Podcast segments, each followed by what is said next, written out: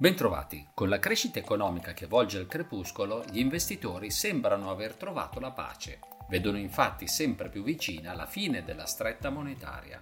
Abbiamo così vissuto una settimana caratterizzata da bassa volatilità, da chiusure in discreto rialzo per i mercati azionari e trascurabili incrementi nei rendimenti obbligazionari.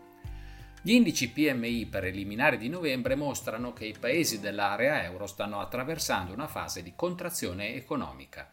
Negli Stati Uniti, in Giappone e in Inghilterra questi indici rimangono in bilico su livelli che segnano il confine tra la contrazione e l'espansione dell'attività economica.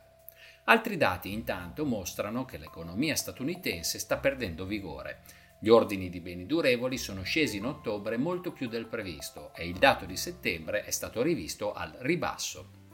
Nessuna sorpresa è invece arrivata dalla lettura delle minute dell'ultima riunione della Fed, dove si ritrovano tutte le indicazioni che sono già state rese pubbliche in precedenza. In area euro la fiducia dei consumatori è leggermente migliorata nel mese di novembre, ma rimane comunque su livelli molto bassi. In Giappone l'inflazione è salita dal 3% di settembre al 3,3% di ottobre. Nel frattempo la Cina ha lasciato invariati i tassi di riferimento per i prestiti a 1 e 5 anni. L'economia cinese ha certamente bisogno di altri stimoli, ma le autorità temono che un taglio dei tassi possa indebolire eccessivamente la valuta.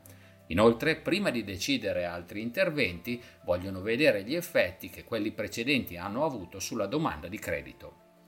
Infine, i paesi produttori di petrolio hanno rimandato l'attesa riunione in cui avrebbero dovuto discutere se mantenere i tagli alla produzione, ma il prezzo del greggio non ne ha risentito e ha chiuso sostanzialmente invariato.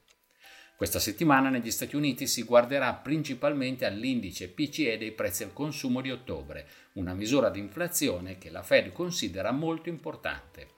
Inoltre, per il mese di novembre potremo monitorare la fiducia dei consumatori e l'indice ISM, che darà indicazioni aggiornate sull'attività nei settori manifatturieri. In area euro vedremo il dato di inflazione preliminare di novembre. In Cina avremo a disposizione, sempre per il mese di novembre, gli indici PMI dei settori manifatturieri.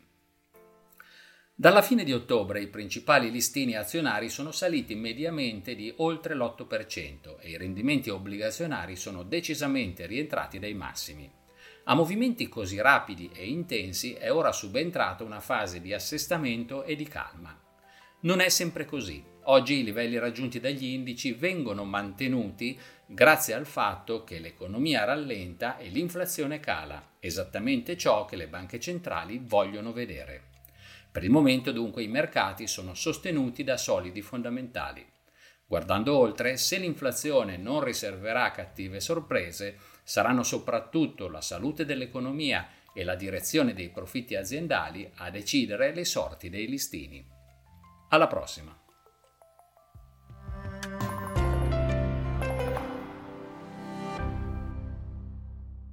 Presente registrazione audio ha finalità meramente informative. Le informazioni in essa contenute non rappresentano un'offerta di acquisto o vendita di prodotti finanziari, una raccomandazione di investimento e non sono da intendere come ricerca in materia di investimenti o analisi finanziaria. Le opinioni espresse riflettono il giudizio di Amundi al momento della loro diffusione e sono suscettibili di variazioni in qualunque momento, senza che da ciò derivi un obbligo di comunicazione in capo ad Amundi.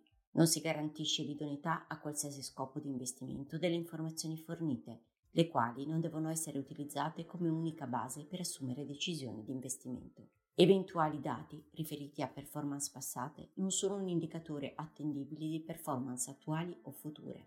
Investire comporta un sostanziale grado di rischio. L'investitore, prima di qualunque investimento, è tenuto a prendere attenta visione della documentazione relativa allo strumento finanziario oggetto dell'operazione, la cui sussistenza è disposta dalla normativa vigente. Le informazioni contenute nella presente registrazione audio non sono dirette alle US Person, così come definite nel US Regulation Act della Securities and Exchange Commission.